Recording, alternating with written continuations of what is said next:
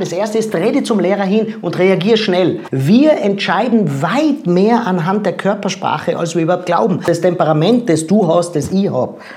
Das ist unabänderlich. Manipulation und Rhetorik. Passen diese zwei Begriffe zusammen?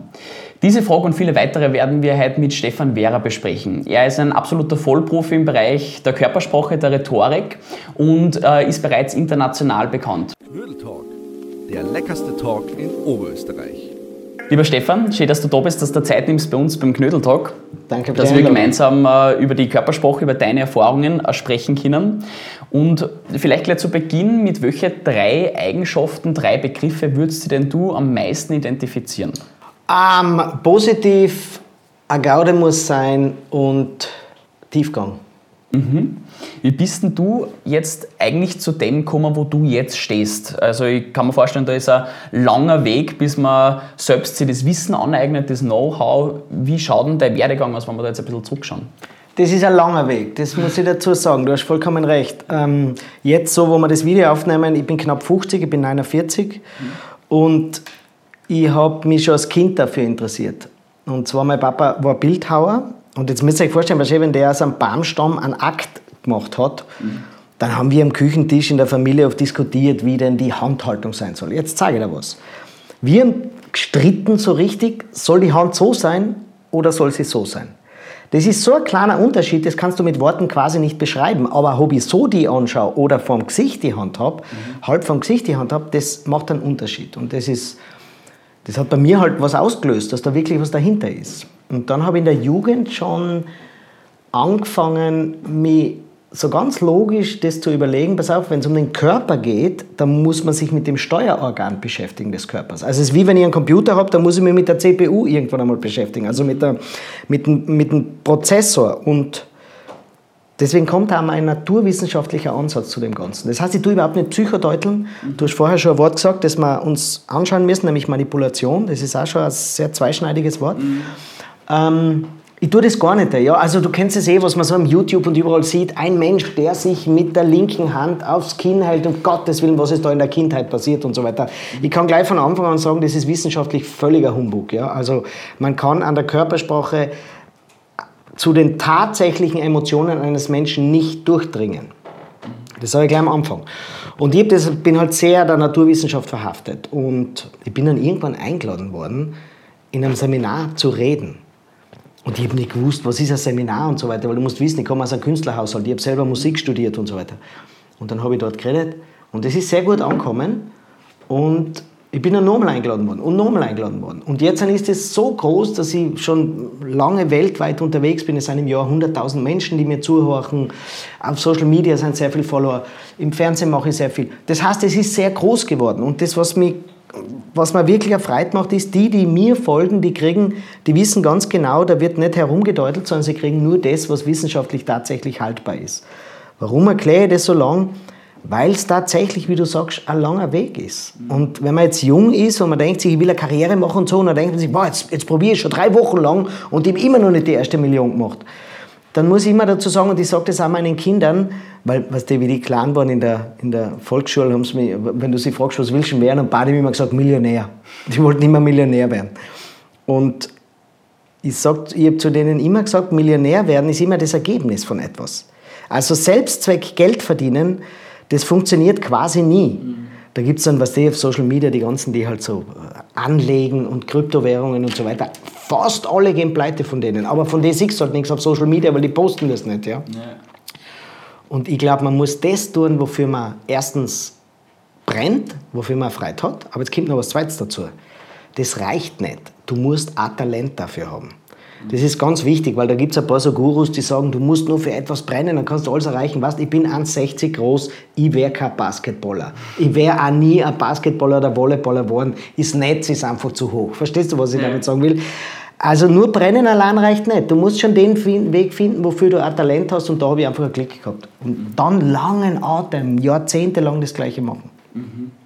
Ja, spannend auch deine Erfahrungen irgendwo zu hören, dass du ähm, trotzdem den langen Weg beschreibst, weil es ähm, gibt dann trotzdem wieder unterschiedliche, wie du sagst, die halt dann gleich von Anfang an ähm, glauben, da etwas, äh, etwas zu erreichen. Und da ist schon deine Ansicht da irgendwo spannend, äh, wo du sagst, ähm, da braucht es einfach diesen langen Weg, um, um das nachher aufzubauen. Und weißt du, darf ich einen Satz dazu sagen, weil ich glaube, es werden viele junge Leute zuhören. Ähm, ich bin überhaupt kein Freund von Businessplänen und wo steht man in fünf Jahren. Ich werde in vielen Interviews, du hast letzte Frage, Herr Werra, wo sehen Sie sich in fünf Jahren? Ich sage, ich bin froh, wenn ich mich in der im Spiegel sehe. Was weiß ich wohl? naja, weißt du, was ich meine? Was reden wir denn von fünf Jahren? Ja. Jetzt sage ich dir, was ist. Ich habe eine Freude, jetzt mit dir da zusammenzusitzen und da, da jetzt ein paar Minuten zu reden und Ende. Ich fahre danach mit dem Zug weiter, aber das überlege ich mir erst danach, welchen Zug nehme ich und was mache. Was so im Moment leben. Und äh, auch die Banken werden früher oder später draufkommen, dass so Businesspläne, die sie dann von jungen Menschen verlangen, ja, mhm. dass die heiße Luft sein. Wir brauchen nur eine Pandemie haben und der Businessplan ist heiße Luft. Und dann kriegen aber die, die Banken alle, werden sie alle nervös. Ja, Entschuldigung, Banken, seid aber selber schuld, wenn ihr jemanden etwas aufzwingt, wo er nicht weiß, wie das in Zukunft sein wird, ja, mhm. und ihr euch darauf verlasst und das ist aber dann ganz anders, dann ist es wohl nicht die Schuld vom jungen Unternehmer. Das heißt, ich bin kein Freund von langen Zukunftsplänen, sondern ich tue das, was ich jetzt mache, wahnsinnig gern. Wenn ich auf der Bühne stehe, in Linz bin ich immer wieder auf der Bühne, keine Ahnung, im, im Neuen Rathaus oder was weiß ich, in der Kürnberghalle oder so, dann ist der Abend für mich das, wo mein ganzes Leben drinnen steckt. Und was danach ist, werde ich schon sehen. Und das bringt dich halt weiter, ja. Wenn du ja. Talent hast, dafür brennst und im Moment lebst und nicht danach denkst, was kommt danach, das bringt dich weiter. Und das bringt dich ganz stabil weiter. Mhm weil du schon andere, zum Beispiel TV-Diskussionen uns angesprochen hast, der Unterschied bei uns ist, dass es auch was Leckeres zum Essen gibt. Das heißt, wir können da jetzt gern ähm, gleich mal reinschauen, was denn heute zubereitet worden ist. Jetzt bin ich mal sehr gespannt. Süße. wow. was für ein Zufall. Süße Knödel sogar. Wow, das ist aber gut. Was sind das für Knödel? Äh, ich weiß gar nicht. Wir, äh, müssen wir reinschauen, glaube ich. Wir schauen rein. Wir schauen rein. Wir schauen rein. Schaut nach Erdbeer aus. Ja, das ist Erdbeeren und außen sein Himmel. Himbeeren, ja. Himbeerknödel vielleicht.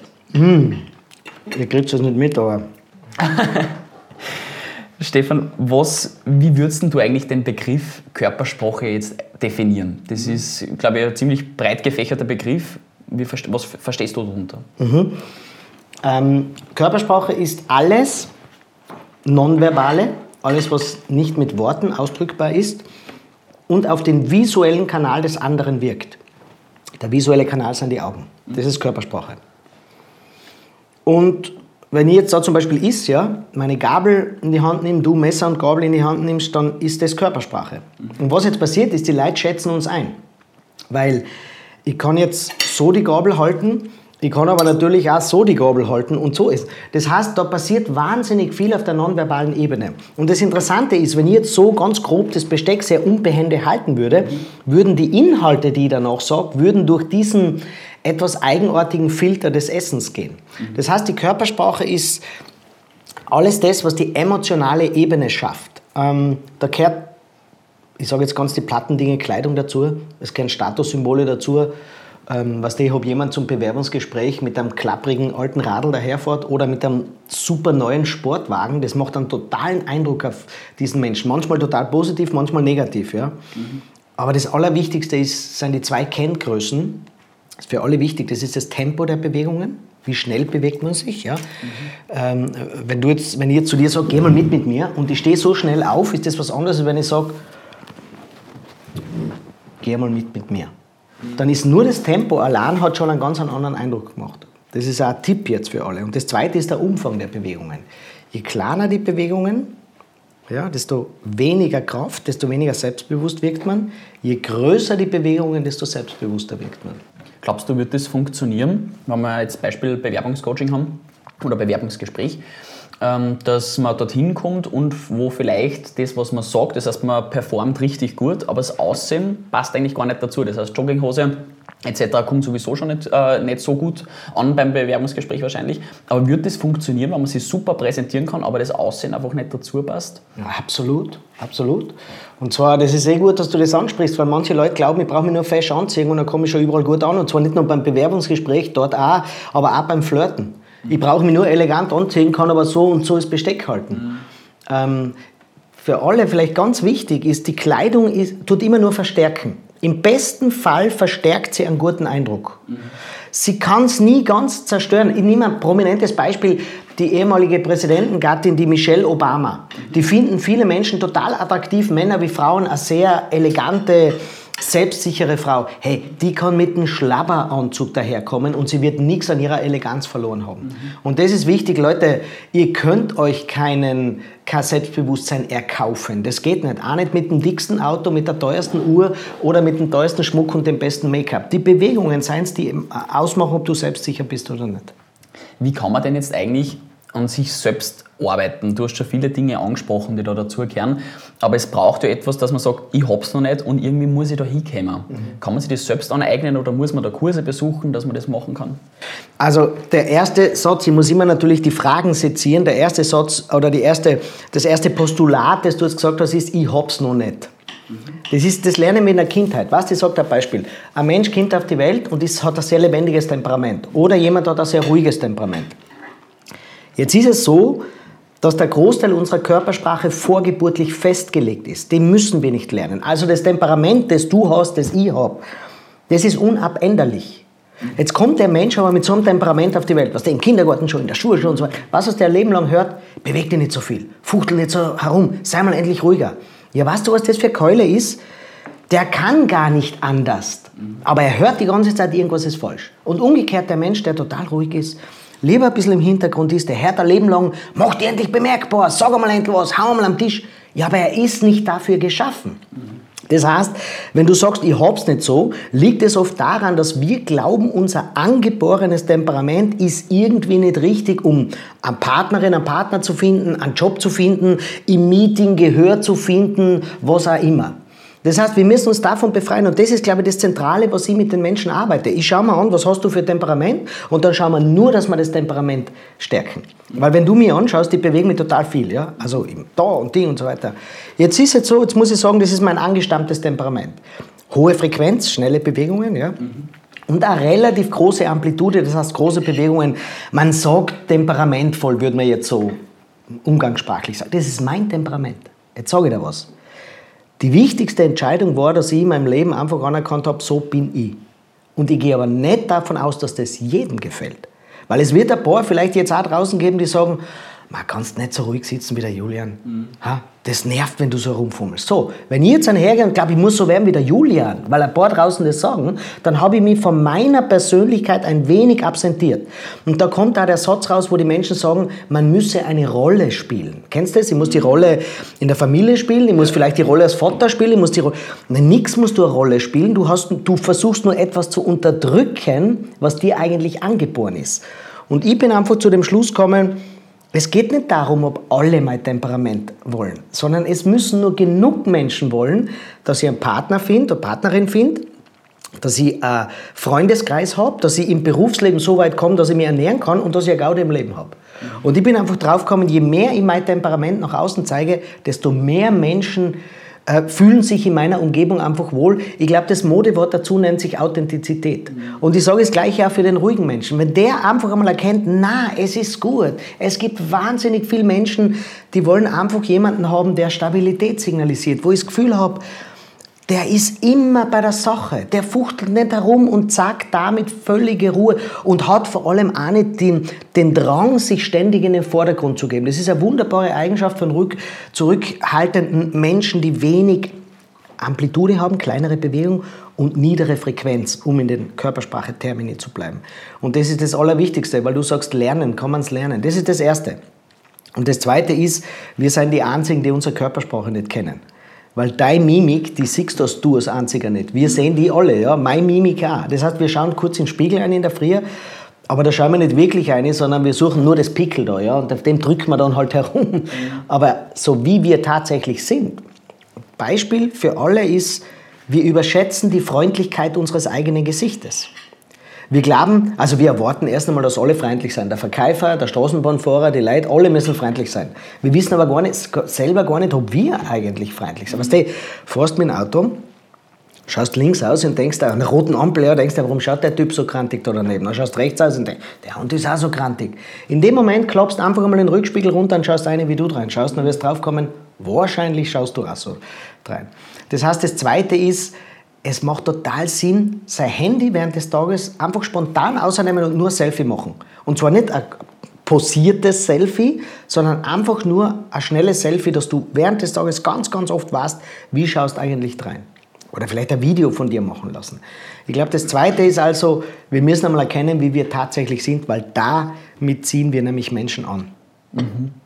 Und wenn du von diesen bewussten oder unbewussten Veränderungen auch sprichst, schätze mal, dass in der Vergangenheit, also in unserer Geschichte, in der Evolution, wenn wir jetzt zurückschauen, mhm. sich das trotzdem auch irgendwo verändert hat mhm. und wir da zeitlich ähm, einfach ja, als Menschen sie irgendwo ähm, verändert haben oder ist das eben nicht so? Mhm. Das ist nämlich schon was, was, was, was mich interessiert ist, wie hat sich der Mensch in der Geschichte von der Körpersprache, von dem, wie man sie gibt, präsentieren muss, vielleicht irgendwo verändert? Ähm, die Frage ist jetzt besonders aufgetaucht während der Pandemie, weil die Leute haben immer wieder geschrieben und mir gesagt und Zeitungen und so weiter ah, wir haben jetzt alle Mund-Nasenschutz. Die nächste Generation wird Mimik nicht mehr lernen. Wir werden uns nicht mehr verlieben. Und andere sagen, alles passiert nur mehr Social Media. Wir werden die Körpersprache verlernen.